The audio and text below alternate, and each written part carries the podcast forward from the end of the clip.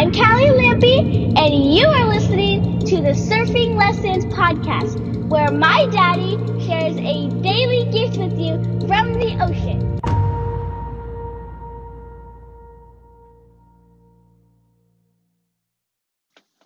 All right, everyone. Welcome to the Surfing Lessons Podcast. I am your host, Ryan P. Lampy, and today's surfing lesson is doffing the wetsuit slowly. For those who are unfamiliar with the term doff or doffing, is to take something off. Don, to put on, doff, to take off. I don't know where it came from. We used it in the military all the time, putting on equipment and gas masks and all kinds of other stuff. So, doffing your wetsuit slowly, respecting the process. I have this wetsuit that is a five four so I use a wetsuit. Generally, I use a wetsuit that's thicker than everyone else's. If people are using a 3-2, I'm using a 4-3. If people are using a 4-3, I'm using a 5-4. And so I have this 5-4 that I've been using for a couple years now. It has a couple holes in it, but it's still pretty damn warm. Like it has actually has a few holes in it, and I have I patched up the knee. My knees get worn out from um, using a longboard. My right knee gets worn out, put a hole in it and put a big ass pad inside of it. And anyways, I've had this thing for a couple years now, and it's it still works very well, very well. The water is really cold right now, and it still works pretty darn well.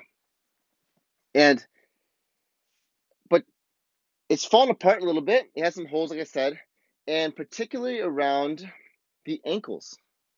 I don't know about you guys, but like one of the places when my wetsuits start falling apart the most is well, first the knees if you're using a longboard, and then second for me is my ankles, and that's 100% due to putting the wetsuit on and taking it off. Particularly taking it off when, well, actually either both of them when it's wet. So taking it off, it's almost always wet. I mean, it is always wet. And putting it on sometimes, if I just used it, you know, within within a day or within a few hours, it's going to be soaking wet, and my foot sticks to it more. And what I usually try to do is I sometimes I'm in a hurry. I get so excited to get to the waves, or sometimes when I'm freezing, I'm just trying to like kick my trying to kick the wetsuit off, and I get in a hurry and I pull the wetsuit too much, and I can feel it tear. It tears a little bit and a little bit more and a little bit more, and now it's to the point where my, in my this particular five four where these tears around the ankle, the, the tears are internal. You can't even see it from the outside, but from the inside, you can see the tears. And these internal tears get even more caught now on my heel when I pull them off.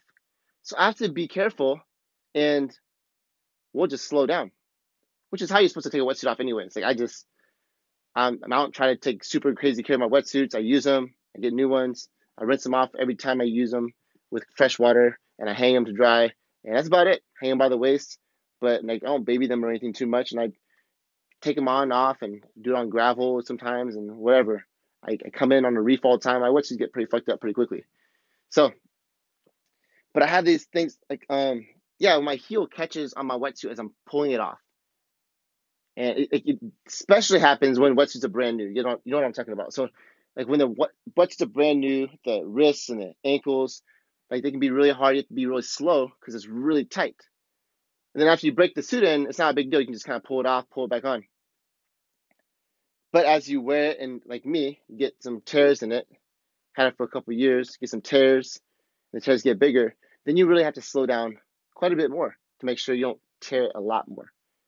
And so I have to make sure I don't like just completely rip the whole ankle thing off or you know the bottom, because then well, I pretty much have to trash the wetsuit.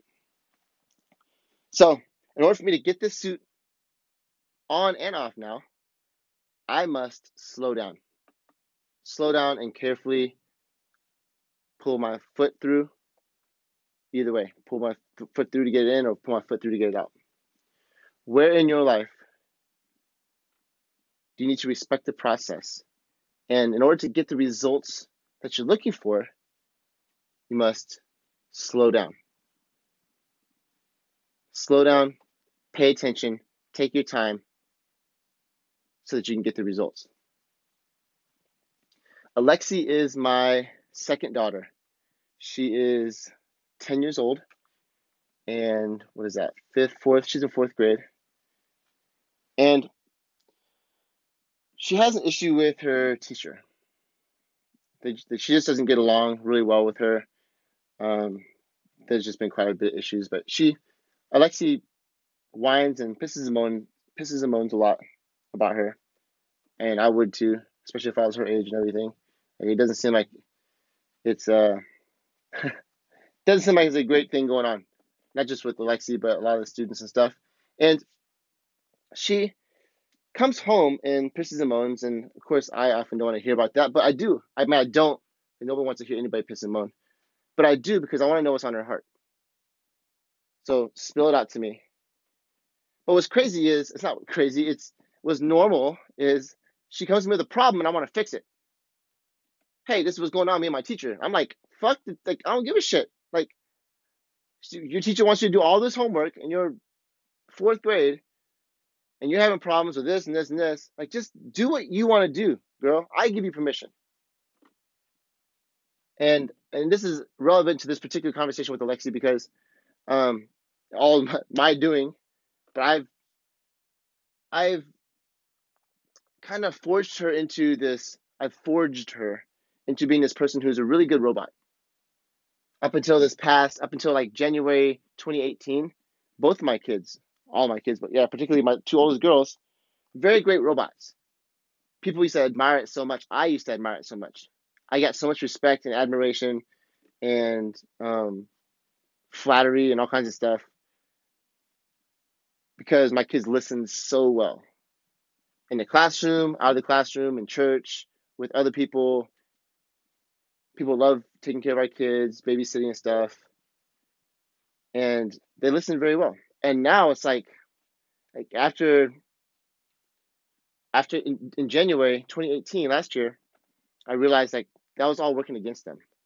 Just like me, I took pride in that my whole life. I was very respectful, very I, I obeyed the rules very well.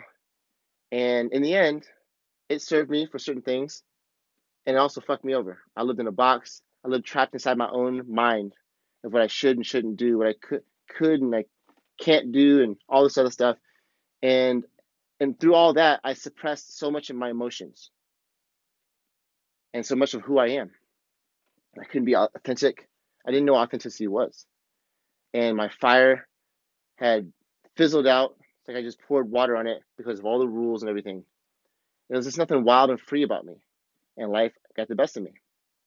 And then I realized that's exactly what I passed on to my kids. I thought it was awesome, but I realized January 2018 that, oh, this doesn't work. And so since then, they're 100 times different, much, like very, very free, and they still have some of the stuff going on, just like I do. I do. Also, I have to get out of these rules. I have to break some of these stories, I have to break some of these things I feel like I should or shouldn't do based on other people's fucking agendas for me. And based on listening to my own heart. And all this to say that, yeah, this is this is way off track. All this to say that Lexi has quite the problem in school with her teacher and stuff, and she has all these expectations of her, and I, I'm constantly giving her permission to be herself, permission to be free, permission to pursue her own heart, share her feelings, share what she wants, do what she wants, show up how she wants, be herself, express herself, be unique, live with soul, live from her heart and live with soul. Go after what she wants. Fuck permission. Just go after what she really wants. If there's consequences, you can pay later. That's the way I'm teaching her now. That's the way I'm leading her now. You might not agree with that. That's the way I'm doing. And it's giving them a whole new life. They show up everywhere, um, at home, in public, everywhere, like with so much more energy, so much more life now. They dance, they sing, they twirl around, they do crazy stuff on the beach that they used to be so shy. And so, anyways, it's awesome.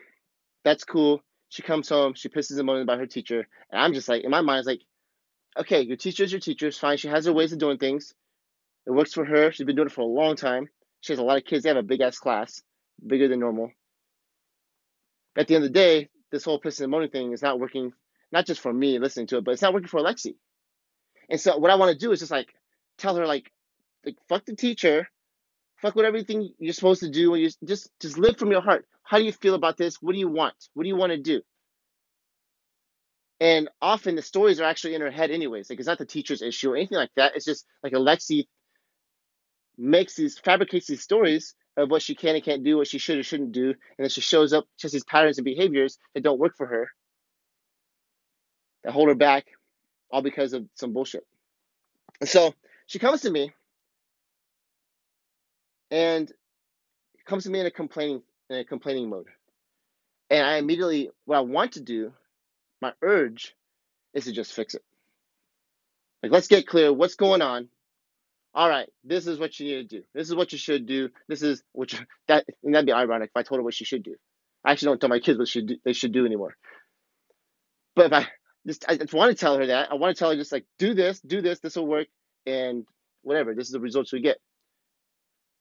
But what should be obvious is it doesn't work. It will not get the results. In fact, it'll come across just like I was saying, and everything I would say, I'm being just like I'm trying to free her from.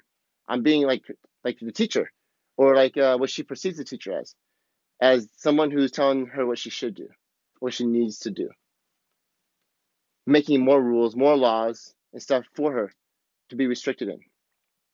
And that's actually the complete opposite of what I want for her. I want her to be free. I want her to be full of life. I want her passion and fire to be alive, fully alive. So, what I have to do, tie this all back into my wetsuit here, is I have to slow down. I have to respect the process. If you guys heard my, my bonus episode that I released earlier of doing my four step method heart, soul, mind, and strength, that is a great framework. What I did, it was a, it's a very quick, efficient framework that will slow the process down and actually allow some connection to take place. But that's what I gotta do. I gotta, I gotta slow down and get clear on Alexi, get her heart, get her emotions, get her thoughts, get her feelings, get her fears, what she's scared of, what's going on, and then get clear with her soul, get clear with what she wants, what she ultimately wants. What's her vision? What does she want for herself? What does she want for her class? What does she want with her relationship with her teacher? And go from there. But I have to slow down. I can't just try to collide with her, try to get her to do things. It just won't, it won't work. It's like tearing the fucking wetsuit off. You're just gonna put a bigger hole in the wetsuit, and it's not gonna work. I have to slow down, connect with her. Where in your life do you need to slow down? Respect the process. There's a reason why I created the four step process. Like there's a process inside of connection that must be respected. Like if you want to get, you want to marry, you want to, well, you want to marry someone. Like it just doesn't happen overnight. Like there's a process. Like you have to date them, court them, date them, whatever. You have to romance them. You have to create connection. You don't just like show up with a ring in your pocket, meet them for the first time, and be like, you know what? I like you. Let me marry you. And you might be heads over heels for her. But she's gonna be like, uh, shit, I don't even know you. I don't trust you. I don't know you. You seem really cool, but um, let's slow down. And where in your life you need to slow down, respect the process. All right, guys, that's all I have for you. If you enjoyed this episode, make sure to share this with a friend. Help me get this message out in front of more surfers and more people. Thank you for tuning in. I love you all and have a powerful, badass rest of your day. I'll catch you tomorrow on the Surfing Lessons podcast. Thank you for listening to the Surfing Lessons podcast. For more Lampy craziness, find my daddy on Facebook at Ryan P. Lampy and have a powerful